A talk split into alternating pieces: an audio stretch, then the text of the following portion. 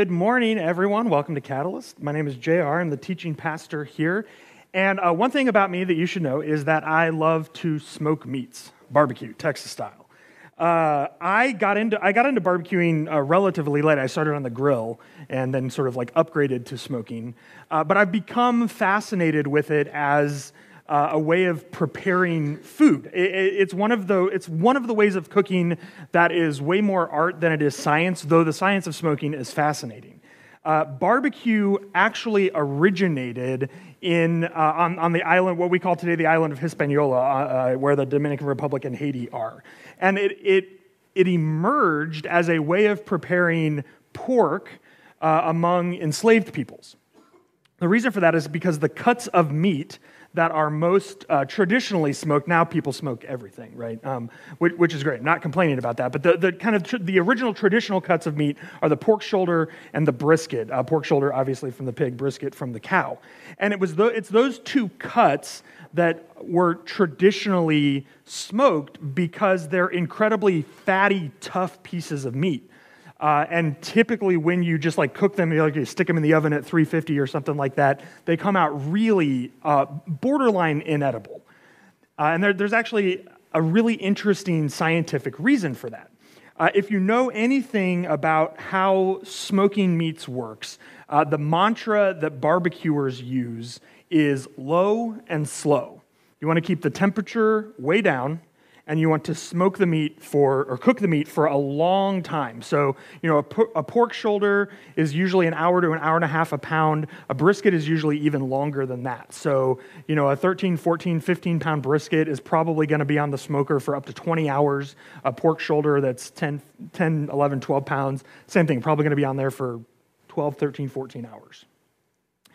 And if you Uh, put a thermometer in the meat while it's on the smoker, you're going to notice something in the temperature graph that pitmasters call the stall. And I want to show you a picture of it.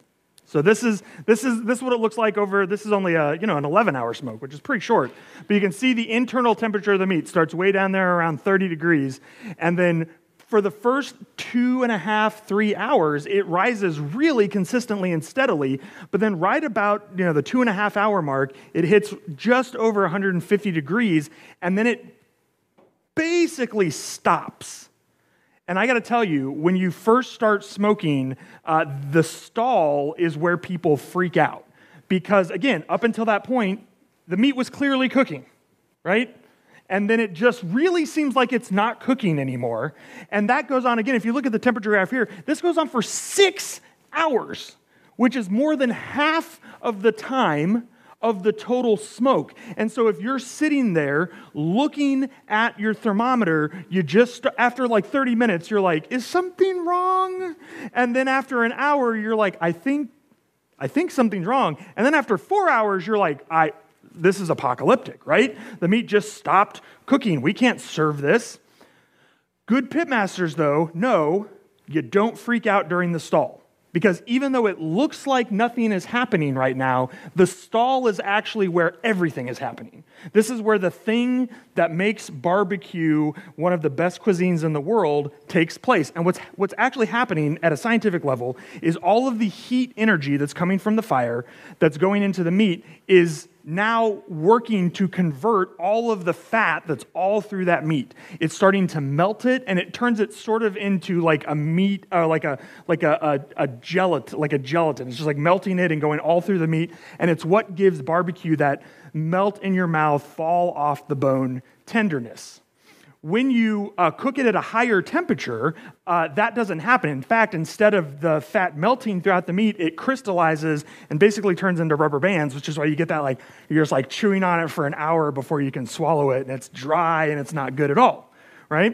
So, so the trick to really, really great barbecue is to be patient during the stall and just wait and wait and wait and wait and wait. And eventually, if you do it right, it's going to finish the stall, and then the temperature's going to start rising again, and that's when you know your meat's almost done. The most important thing you can do during the stall is tend to the fire, okay? You want to make sure that the fire stays under two hundred fifty degrees. Remember, low, and you want to be patient, slow. In fact, one of my barbecue buddies always says, don't, don't forget, if you looking, you ain't cooking, right? Leave the meat alone. Don't look at it. Don't open the smoker. Don't mess with it. Don't poke it. Just leave it. And no, it looks like nothing's happening, but this is where everything is happening, so just be patient. Just wait. Smoking meat is obviously a lot of work, right? Uh, there's all of the time of building the fire, getting it to the correct temperature, trimming the meat, putting the rub on it, all that kind of stuff. Before you even put it on the smoker, then it's waiting. And again, this is a real short smoke, only eleven hours. Like, that's nice, right? Um, sometimes you're looking at twenty hours, right, to do this. It is a, it is a ton of work. Uh, but of course, the best part of smoking is not when it's in the stall. It's not when it finally comes off the smoker. It's when you invite your friends over and you carve that thing open and you get to eat delicious, delicious, melt in your mouth, fall off the bone barbecue. That can only happen if you're patient, if you trust that while the meat's in the stall, that's where all of the important work is being done. Now, I talk about barbecue maybe too often, people have said, as a pastor. I don't know. It's up to you. Your mileage may vary. I like talking about it because I think it's such a really cool metaphor for faith. Uh, I think in the life of faith, I've been a pastor long enough uh, to know that uh, we experience something in the life of faith that is very similar to what pitmasters experience in the stall, where it can seem like our faith is growing and growing and growing, and like leaps and bounds. We're having all of these amazing experiences, and then sometimes it feels like we just sort of even out. And we do all of the same things like pray and come to worship and read scripture and uh, you know, serve in our community and all those things, and it just doesn't feel like the same kind of stuff is happening. And we wonder, did something change in me? Am I just not doing these things correctly anymore? Am I not uh, am I not faithful enough? Am I not trying hard enough? Uh, and we wonder what we did wrong.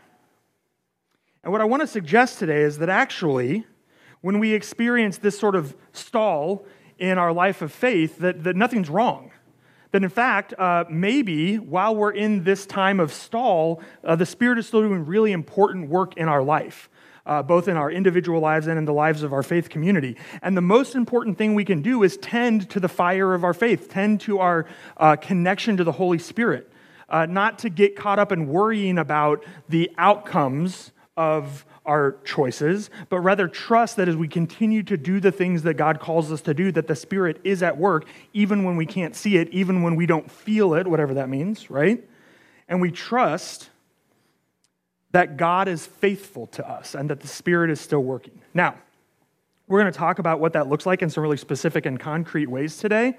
Uh, and so I hope you're excited about that. I hope uh, that your eyes are not rolling too hard when I talk about the faith of the low and slow, right? The faith where we trust that God is at work, even when we don't discern that God is at work. And so I want to invite you to begin by celebrating and singing with us today, uh, because this is what this is what faith looks like, is trusting that God is doing what God has promised God is going to do. And so we respond by celebrating and by singing and by uh, choosing to believe, uh, no matter what our experience of that is coming in today. So would you stand with me, and I'm going to hand it over to Nathan and Cynthia as we sing together. This summer, we have been centering your questions. So we, we spent uh, a few months gathering your questions together and then sort of sorting them out into some different weeks that we can talk about. And so Uh, the two guiding principles we've been using during this series are, first, that here at Catalyst, we don't consider questions a threat to faith. We don't consider them evidence of weak faith or anything like that. In fact, quite the opposite. We think that asking good, uh, thoughtful questions are a way that we grow in our faith, a way that God invites us to love with all of our minds. And the second thing is that uh, for us, these sermons that are engaging these questions are not designed to be the ends of conversations. It's not like, well, you asked, we answered, and we're done. Uh, that's never going to be a problem again. No, uh, quite the opposite. We understand questions to be uh, good and the beginning of long conversations. So we want these sermons to kind of kickstart conversation and continue conversation and invite more conversation, not shut them down. Uh, and, I, and I think you'll see that today. Today we're introducing some, I think, concepts that are uh, liberating and exciting, uh, that may be new to some of us, but I hope that they are provocative in the way that they invite us to continue, continue wrestling with them and considering them and looking for how they might show up in the rest of our lives. So with that in mind, I want to show you the question that we're looking at today. What about the joy and peace of the Lord from the epistles? Is this something that's experienced emotionally or just an external reality? I mean, how can we expect to see this manifest in our life as it relates to the fullness of our life? Can all believers expect to have access to that in our lifetime? Okay, good questions here, right? What, what is this joy or peace of the Lord that we're meant to experience? And, and I think, I think this is such a good question because what I see happen a lot is Christians uh, have this sort of unspoken expectation that we should all be happy all the time and that we should, none of us have struggles with our faith or questions. And so when we don't experience peace or joy all the time, uh, we feel like maybe we're bad Christians or we don't have enough faith or we're missing something essential that everyone else around us sees to have, seems to have. And uh, I, w- I want to show you today that that's not at all uh, how peace and joy are experienced in the text of Scripture. Uh, and so I hope, again, that's liberating for us. But then it does beg the question that the question asks, right? Like, well, well then what are they and how are we meant to experience them, right? So uh, the first place we're going to turn is Leviticus chapter seven, which, you know, famously is the peace chapter of the Bible, right? Uh, it's not. Don't worry if you didn't know that. It's uh, it's not. Uh, Leviticus seven, if you grab one of the Bibles out of the back, that's on page sixty-five. And as you're turning there, Leviticus is sort of the heart of the legal code of, of God's people. Uh, and this particular text is kind of exactly what you expect out of Leviticus. It's rules about sacrifices, okay? So uh, in the ancient culture of the Israelites, the, uh, they were centered around a tabernacle, which was like a portable temple, and then later the temple, which was a non-portable tabernacle, right? They're the same building. And this is where they understood that they could come to encounter the presence of God. So, you know, God's physical presence on earth lived in the, the holiest place in the middle of the tabernacle or the temple, and they could interact with God and have relationship with God by offering sacrifices. And there were all different kinds of sacrifices. Uh, the one we probably most commonly think of are the sacrifices for sin, but there were also harvest offerings and, and all kinds of other stuff, including the one that we're going to be looking at today, which is a peace offering. Okay, uh, the Hebrew word is the shalamim, and it's related to the word shalom, which a lot of you probably have heard is the Hebrew word for peace, right? So peace is shalom, the peace offering is the shalamim. Okay, they're connected. So I want to read just this one verse here from Leviticus chapter seven. I want you to watch for, see if there's just anything in here that, that uh, strikes you as, as a little surprising. Maybe it'll all strike you as surprising. I don't know. We'll see. So verse fifteen. The meat of the peace offering of thanksgiving must be eaten on the same day it is offered. None of it may be saved for the next morning. Okay, did you see it? When you offer a peace offering, you're bringing a goat or a bull, and you're bringing it to the priest, and they're slaughtering it, and then they're cooking it, and they're taking the, the fatty cuts and burning them on the altar to give to God, and then you get the rest back as the food. And when, so the idea is kind of when you're eating, when you're eating, you're sharing a meal with God, right? Because God ate the smoke of the sacrifice and you're eating the rest of it. But in this particular offering, the peace offering, uh, Leviticus says you, you can't save any of the animal. You have to eat the whole thing. I don't know if you've ever seen a cow. They're pretty big, right? Goats also famously, a lot of meat on them. Right? So even if you're offering a small peace offering, the law says you have to eat the whole thing, okay? This is not a job that can be accomplished by a single family. It's not. And, and if you're talking about a cow, you're talking about, at minimum, an entire village having a barbecue together. Okay? And that's not a joke. That's not me making light of it. My friend Rabbi Eli, when I was texting him about this, he was like, oh yeah, shalom. You got to talk about the shalamim. Uh, it's a barbecue. Okay? That's how he describes it. All right? The peace offering was a party. It was a barbecue. It was something where you had everyone together and you cooked the meat and then you all ate together. And again, I know that sounds cool. It's cool because we like barbecues and we like the idea of a festival, but also remember that the ancient Israelites lived in a subsistence agrarian economy, okay? That means that most of them barely had enough to get by. If they had enough to feed their families every day, they were considered to be doing pretty well. They did not routinely have extra. But every now and again, someone in the village would have a little bit extra. And when they did, time for a shelamim. It was time for a peace offering. And the peace offering wasn't between them and God. It was between them and God and their whole village. It was understood that this is a time to party, to celebrate, to celebrate that every now and again we get a little bit more than we need, and we can celebrate that together as evidence of God's goodness and provision for us. So I chose, uh, I mean, there's lots of verses that we can use to talk about peace uh, in the Bible, lots of shalom that you can talk about even in the Old Testament, but I chose this one because I think it's such a stark and surprising, at least for me, because it's just not how I usually think about the sacrificial system, right? As this site of, of overwhelming abundance and joy. And yet, when God talks about peace, this is God's vision for peace. It's not just the absence of conflict that I think a lot of us are used to thinking about peace of, but it's this, it's this positive movement towards wholeness, towards largeness, towards uh, flourishing for everyone, where it's like a big barbecue that everyone's invited to. And I just think that's a beautiful picture of what God's peace is. So uh, I want to I want to hold off there and bring the worship team back up, and I want to move back into celebrating God's provision for us with that picture in our minds. Imagine we're all at a big barbecue together. I know I already got yelled at by our production team for not providing smoked meats on a day we were talking about barbecue, okay? So I'm sorry. I'm sorry, I'm sorry, okay? Uh, I'll do better next time, because there'll be a next time I talk about barbecue for sure, right? But for now, we're just gonna uh, we're just gonna use our imaginations together and imagine that we're celebrating at God's feast together. So would you stand with me as I hand it back over to Nathan and Cynthia? Joy is the other idea that the, the question was getting at. What about peace? What about joy? And I like that because these two ideas are actually connected pretty closely in Scripture. Uh, so if you have a Bible, turn with us over to Romans fourteen. And again, if you've got one of those free Bibles, that's six eighty-three.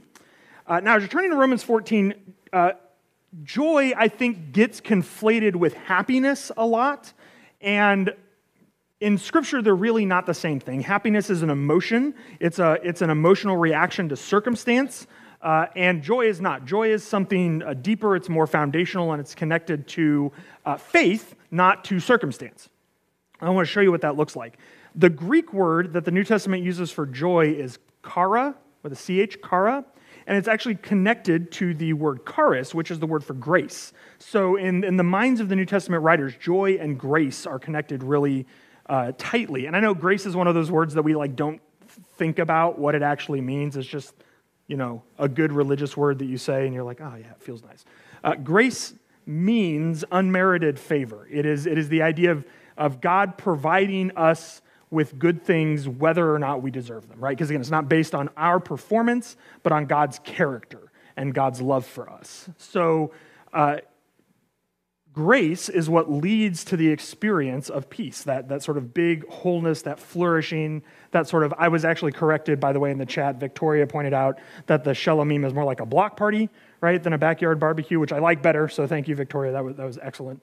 Um, yeah, so it's like that block party feel, right? Not not some, uh, uh, we get that because of God's grace for us, because of God giving us good gifts and giving us more than we need. And the, the experience of that wholeness and that goodness is what we can call joy. So what does that have to do with Romans fourteen? Well, Romans is a letter that Paul wrote to the church in Rome before he visited them. It was sort of his introductory letter when he was planning to go and visit Rome. He, he was writing to say, hi, I'm Paul, you've probably heard of me, here's some stuff I'd like to say to you before I get there. And we can tell from Paul's letter that the Roman church was deeply divided over some pretty important issues, like what day of the week should we worship? Uh, some of the some of the Jewish Christians thought we should keep worshiping on Saturday, on the Sabbath day, because that's when that's when you know Jews worshiped, and they said, you know, we're we're out of the Jewish faith, we should keep doing that. Others said, yeah, but Jesus was raised on the first day of the week, Sunday, so we should be worshiping on Sunday. And they were having a deep debate. You can imagine that not agreeing on which day you should worship would make it hard to go to church together, right? It's pretty pretty basic stuff. Uh, the other big issue, and that's what we're talking about in Romans fourteen, was what the worship gathering looked like. Because in Paul, in those in those early Greek churches, uh, they worshipped around a meal together. Uh, it, it was not dissimilar to the peace offering, uh, shalomim, sort of a meal. Every week, they would share a big meal together, and they would worship, and during the meal, they would receive communion together, uh, and that sort of thing. And so uh, the problem was that uh, the the still the only way you could really get meat butchered in Rome was to go to temples. Temples were the were the primary butcher shop. And so you couldn't get meat in Rome that hadn't been sacrificed to a Roman god.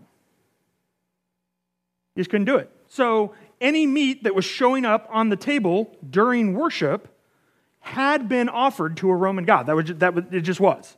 You didn't have to ask, like you knew it was. So there were some people who said, yeah, big deal. Those gods aren't even real, right? I'm a, I'm a monotheist. We know that our God is the only real God, so it's fine, like whatever, it doesn't really matter. Then there were other people who were like, yeah, I don't know if you've read your Bible, but God's not a super big fan of idolatry. And so I'm not going to touch this meat because that would be like cheating on God. And I don't know about you, but I believe, I believe the Bible. Right? And so you had these you had these stark disagreements where some people were saying, if you have a problem eating this meat, it means your faith isn't strong enough because you believe all these other gods are real. And then you had these other people who were saying, if you eat that meat, it means your faith isn't strong enough because you're idolatrous. Right? And again, because every week when they worshiped together, it was around a meal, this was an issue that came up every single week. And so I want to read Paul's advice to, and again, it's different from a lot of the other churches because the other letters from Paul that we have are to churches that he planted. So he has this sort of like uh, paternal relationship to them. You know, I'm the apostle that founded your church. This one he does not. So he's offering them some advice on how to navigate this issue that was creating problems every single time they tried to worship together. So we're going to read the first four verses, then we're going to skip ahead a little bit later. So here's, here's what Paul says first here. Accept other believers who are weak in faith and don't argue with them about what they think is right or wrong. For instance, I'm just going to pull randomly out of my hat, a random issue.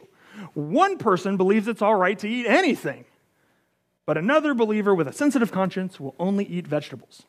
Those who feel free to eat anything must not look down on those who don't. And those who don't eat certain foods must not condemn those who do, because God has accepted them. Who are you to condemn someone else's servants? Their own master will judge whether they stand or fall. And with the Lord's help, they will stand and receive his approval. So Paul says, look, yeah, there's some people who are weak in their faith, and you just should leave them alone. What I love is that Paul doesn't come out and say which side is weak, right? So of course it's the other side, right? My side is obviously the strong people in the faith, and it's the other side, whichever the other side is, that's weak. I genuinely enjoy that Paul says, look, don't judge them. Don't look down on them. Just accept that they are doing their best. Can you believe that of them, that they're doing their best, and you shouldn't argue about it? What you should do is follow your own conscience and trust that the other person is following their own conscience. And if there is a problem, God is going to deal with it because it's God's responsibility in the first place. Okay? This is an uh, incredibly provocative solution to this issue, right? Just have a brisket and have some, I don't know, smoke some portobello mushrooms or something, right? And then just have them both and don't freak out if someone else is not eating the same thing you are, okay? Just trust that God is dealing with them the way God is dealing with you. I want to skip down to verse fourteen because I uh, he go he I mean he says uh, a lot in this chapter that I think is really good, but in the interest of time, I want to go here to fourteen. Or can we back up just a little bit? Whereas I'm convinced. There we go. Yeah, yeah. Okay. So Paul, I lo- Paul actually does give his own his own opinion here, but it's way after he doesn't tell anyone who's weak and who's strong. because I know and I am convinced on the authority of the Lord Jesus that no food in and of itself is wrong to eat. But if someone believes it is wrong, then for that person, it is. Don't let your eating ruin someone for whom Christ died. Then you will not be criticized for doing something that you believe is good. For the kingdom of God is not a matter of what we eat or drink, but of living a life of goodness, and here's our words, right? Peace and joy in the Holy Spirit. If you serve Christ with this attitude, you will please God, and others will approve of you too. So then let us aim for harmony in the church and try to build each other up. Paul says, look, I, it's not that I don't have a position on this. He says, I, I've, I have a strong conviction. I believe one way is the right answer. But in the same way that I don't want people who disagree with me looking down on me, don't, don't look down on people who disagree with me. I think this is, it's one thing to say, I think both of you are overreacting. And it's another thing to say, look, I, ha- I, I do have a dog in this fight. I do have very specific, clear, strong convictions about which side is correct. And yet still, I will not allow that to disrupt what's happening when we come together at the table. Those are two very different reactions.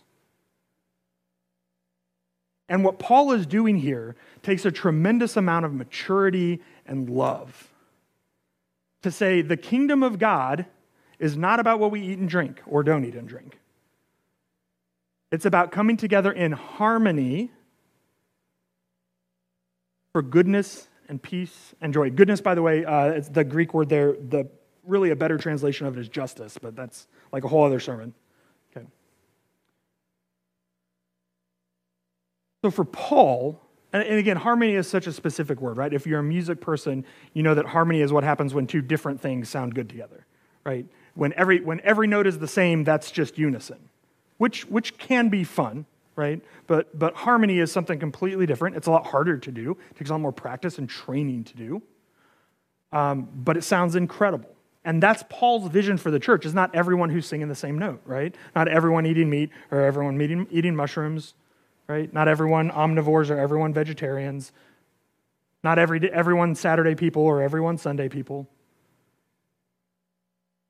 But everyone living in harmony and doing these things together and trusting that God is working on them the same way God is working on me. And, and not letting our differences, even over deeply important issues, not letting those differences keep us from coming to the table together, from being a part of the block party.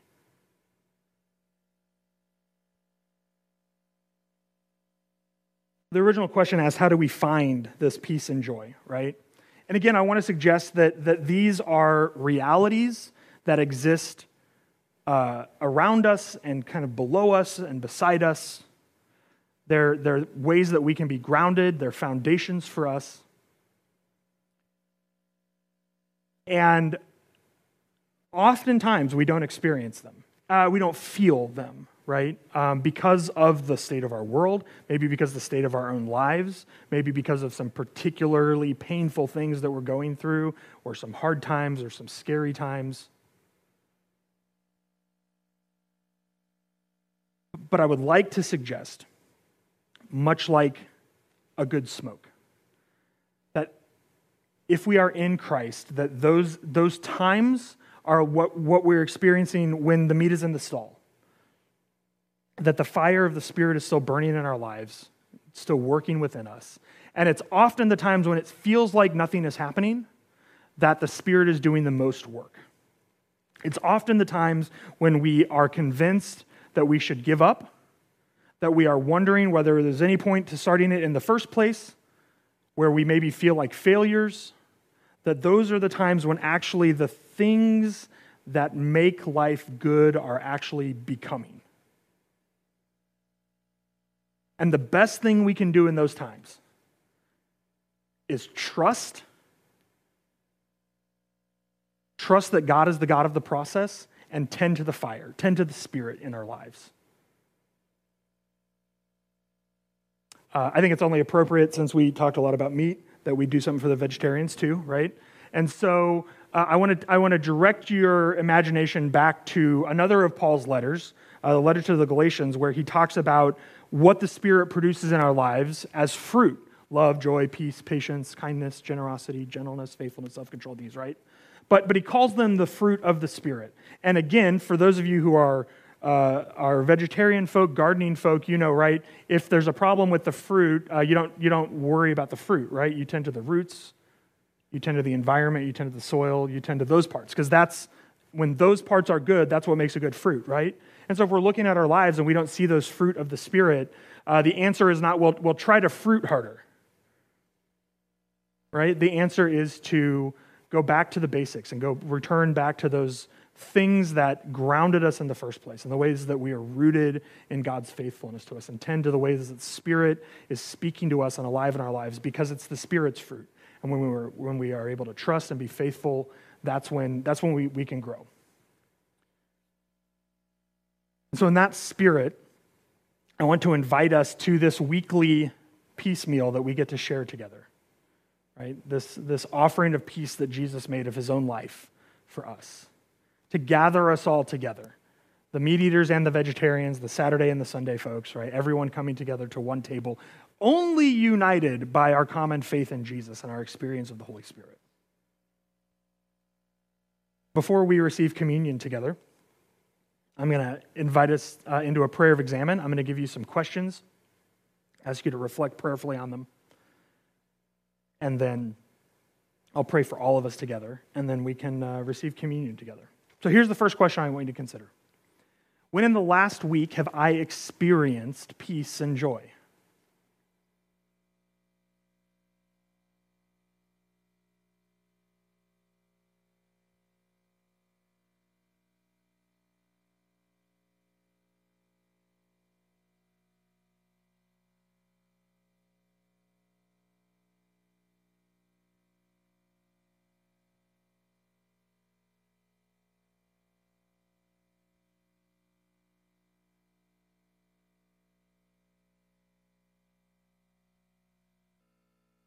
What in the last week have been barriers to peace and joy in my life?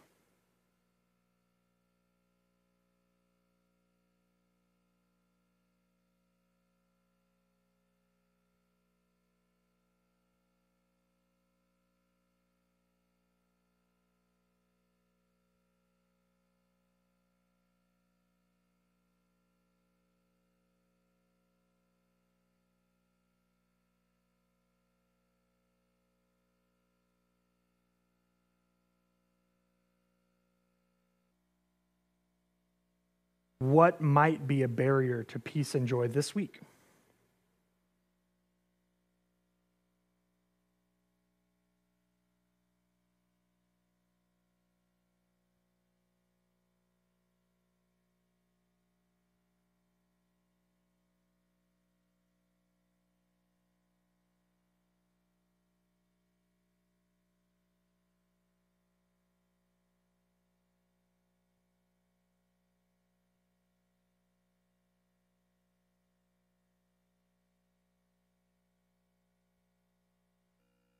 Finally, how can I be intentional about receiving peace and joy with God this week?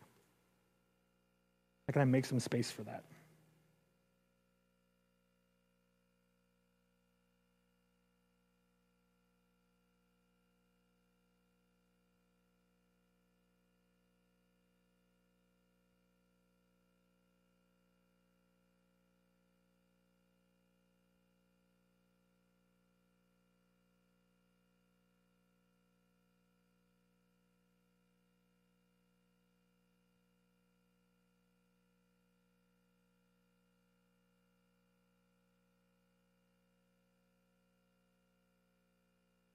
Let's pray together.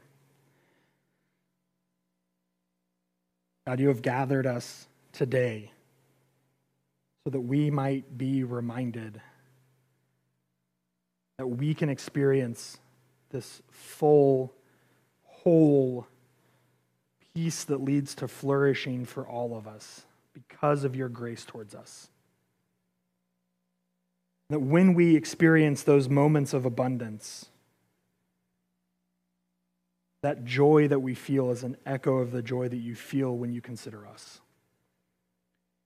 Uh, we confess that a lot of us uh, freak out when we're in the stalls of our life, when we feel like nothing is happening, that all of our prayers and that all of our attention towards you is not accomplishing anything. And yet we have seen today that it's often in those spaces where you are at work most, the wilderness spaces between Egypt and the Promised Land. But those are the spaces where we are learning what it means to be your people. And so we approach this table that you have set for us today, where you have declared peace between us and you, where you have declared that we are your children.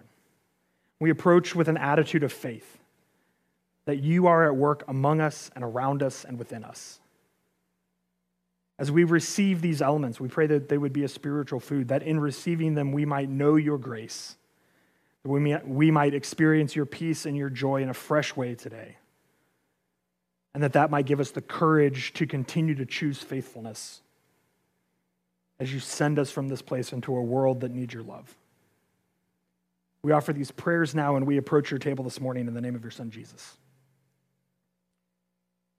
The night Jesus was betrayed, this is the meal that he shared with his disciples. And it was during that meal that he broke bread and gave it to them and said, "This is my body broken for you. Take it and eat it." When the meal was finished, he gave them a cup of wine and he said, "This is my blood poured out for the forgiveness of sins. Take it and drink it." And so now we too eat and drink. And as we do, we remember Jesus' death until he returns. Uh, friends, as you're going today, I want to, of course, as always, say thank you to all of you who are continuing to support Catalyst through your giving. Uh, and again, remind you that we're posting our giving updates in our Beaker, uh, virtual Beaker, so you can grab that uh, either in the YouTube description or the Q R codes we have in the building. Um, please make sure you get a chance to look at those, uh, especially if you're uh, curious about where we are financially and, and what you can do to, to help there. Um, but again, thank you to all of you who are continuing to give. Uh, in that way, and also to all of you who are serving. We are, again, so grateful to have your, your serving uh, as well. We're, we're so grateful for the way you create this space for us week after week after week, so thank you for that. Uh, now, as, uh, as you're going, I want to offer a spiritual practice that we don't talk about quite as much around here, but I think it seems uh, very appropriate for today, and that is the spiritual practice of feasting. Uh, feasting is just what it sounds like. Uh, Having a big feast, right? It's it's it's what the peace offering really was when you have the big block party barbecue kind of a thing. It's an intentional celebration, uh, and so you know I know it's I know it's Father's Day, so many of you may have feasted yesterday or are going out to feast later today or something like that already. That's that's wonderful. That's what I'm talking about. Um, take some time this week to celebrate Uh, who God is in your life, how you're experiencing the love of God. Those of you who were raised in churches like mine might remember the old hymn, "Count Your Many Blessings," right? Do you remember that song? Count your many? Oh, Cynthia's nodding. She knows. Yep. Okay, so whatever, man. You know that song. I know you do. Uh, that's that's kind of what that's about, right? When you when we feast, it's when we we intentionally stop and say we're going to look at all of the ways that God has blessed us and celebrate those things as a way to remember that God is faithful to the things that God has promised. Uh, it, feasting is a way that we intentionally do that together. And so I want to challenge you to, to feast sometime this week, to take some intentional time to get together with some people that you love, uh, if possible, people who are part of your church family here, and just feast together and celebrate uh, what God is doing in your life as a way to remember that, that even those of us who are in the stall uh, can remember that God is doing good work in us and among us and, uh, with, uh, and around us. So uh, we can remember That, that God is faithful. So if, you, if you'll stand, I want to dismiss us with a blessing. Uh, Catalyst, you have been created and called by a God who loves you infinitely and who is always at work uh, doing good things and calling you to good things and bringing our world uh, to the way that it was created to be. So as you go, would you go in that confidence, knowing that this God is faithful, that even when we don't feel those things, we can be assured that the God who created us will continue to perfect us until the day of Christ Jesus. Go in the grace and peace of the Father, the Son, and the Holy Spirit, and we'll see you next week.